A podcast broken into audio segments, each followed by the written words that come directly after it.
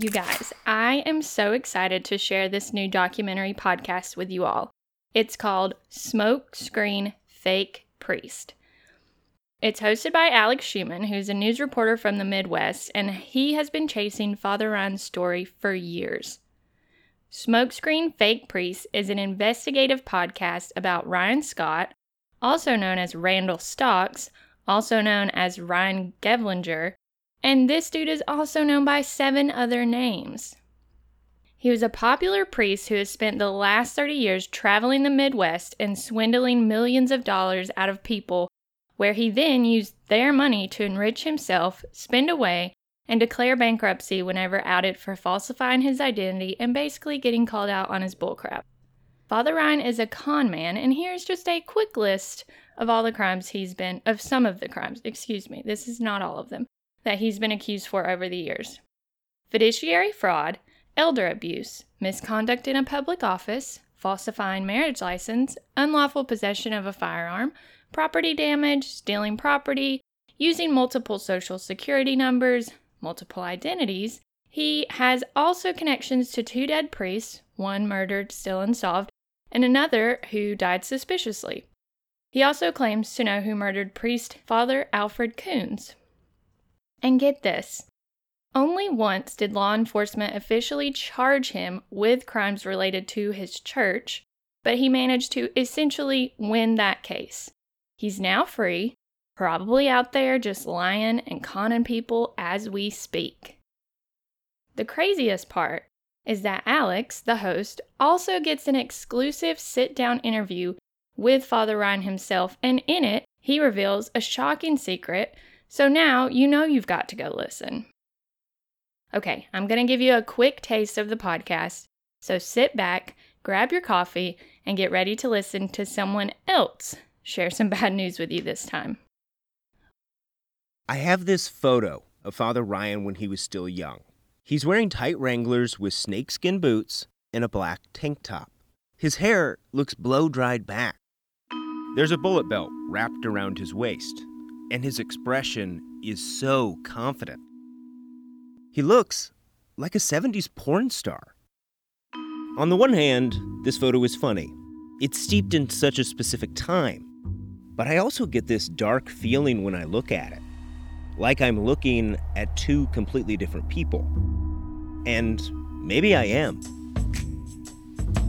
You see, in this photo, Father Ryan is tan and smiling. But down the line, his life couldn't look more different.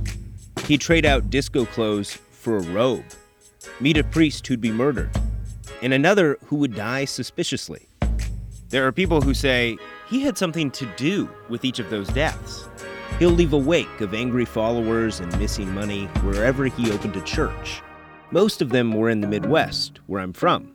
But in that part of the country, the church is the community in some small towns. They start meal trains when a member is sick, or show up to rebuild if a storm rips off a roof. For devoted Catholics, the priest is the man at the center of their community. He's their mortal connection to Jesus, God, and the afterlife. And in a small town like mine, if that person were to ever betray the trust of their congregants, well, it would be devastating. I'm Alex Schuman, and I'm an investigative reporter. I get how important faith is in that part of the country. But what I don't get is why Father Ryan isn't in jail. He's accused of stealing millions, leaving women who put their faith in him penniless. He took every single cent from that woman. This man spreads pain on levels that just fucking astound me. This is stunning. I've never been conned like that in my life. If all these accusations are true, then there are so many questions. And that's where this shit really starts to get fun. I wanted to get the answers from Father Ryan himself. Turns out, the fact he was dressed like a 70s porn star is the least interesting thing about him. From Neon Hum Media, I'm Alex Schuman, and this is season one of Smokescreen Fake Priest. I first read about Father Ryan when I found a news article online. It described a man who had an older woman adopt him into her family. When the adoption happened, he would have been in his late 50s and she'd have been in her 80s. Her children weren't being allowed to speak to her. They worried she'd been brainwashed and taken in by a cult, led by this middle aged man she'd adopted. The alleged cult was called the Holy Rosary Abbey, and the man who ran it was known as Father Ryan St. Anne Scott. I'll call him Father Ryan. This Father Ryan claimed to run a Catholic abbey where nuns and monks could live. The woman who adopted Father Ryan was one of his nuns. People could also pay to stay at the Abbey as kind of a religious retreat. There was a chapel where the public could attend Mass too. Now, it's not as if there's a lack of churches in the Midwest. So, what made some of his followers choose this one? Father Ryan was offering something you couldn't get in other churches. He was old school. It turns out that he was part of this whole religious subculture I never knew existed. He did his masses in Latin. Saying Mass in Latin doesn't sound like it would be so alluring to a lot of Catholics, but it was. It sounds like such a small thing, but it was like an atomic bomb went off when the Vatican changed how the Catholic Church could operate in the 60s. For the first time, they allowed Mass to be spoken in local languages instead of Latin. The Lord be with you. A reading from the Holy Gospel. It was the result of something called the Second Vatican Council. They enacted a number of changes, things like no longer requiring Catholics to abstain from meat on Fridays. But these changes also moved away from how the church had operated for centuries. So the fact that Father Ryan was offering the traditional worship that many local churches had shed made him very appealing to a very specific group of people. They call themselves traditional Catholics. There are thousands of them all over the world sort of operating underground. Still, reading the article on Father Ryan, I knew there had to be more to his appeal than just the Latin masses. It wasn't just that he attracted congregants of the faithful. These congregants were like zealots. The older woman who adopted Father Ryan had moved around the country with him. They started in North Dakota, went to Illinois, then Iowa, and then down to Missouri. You don't move that much for a Latin Mass. If he walked in this door right now, the whole room would turn to him. This is Maria Brown. She's a private investigator who spent a ton of time with Father Ryan after he was arrested in Missouri. He'd been charged with financially exploiting another older woman living at one of his abbeys. One night, she called the police scared by his temper. In her interview with police, she estimated she'd given him almost $70,000. At the time, Maria was actually helping Father Ryan defend himself. How did all this begin for you? I met Father Ryan. It was a cold, snowy day. My dad asked me if I wanted to go for a ride. Maria is matter of fact. She looks you dead in the eye. And I thought offered an outside perspective on this guy's appeal.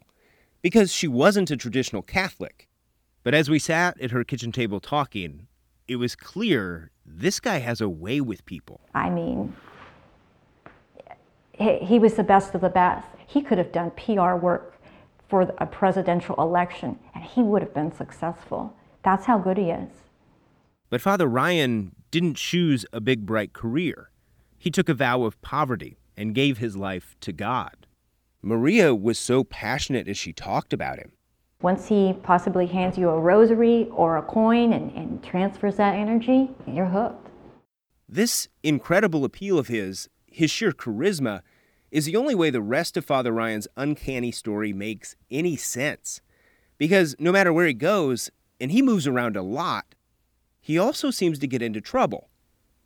He often gets accused of stealing money and property, defrauding local governments, then there are the stories like the crime Maria described from the first article I read, where he's accused of cheating his own followers. I couldn't believe all this happened, and not very far from where I grew up. One of his churches was only about 30 miles from my hometown in Iowa. I've been working as a reporter for almost a decade. I could tell this was going to be a tough story to get. But I wanted to understand who this guy was and what motivated him to do what he did. Why on earth devote yourself to the church but then mistreat your followers? He felt like a man at war with himself. Who was Father Ryan? All right, now you guys are just as sucked into it as I am. Be sure to subscribe and follow Fake Priest now to find out the shocking secret and to hear more crazy stories of this Ryan person. To listen to the show, just search for Smokescreen Fake Priest in Apple Podcasts or wherever you listen.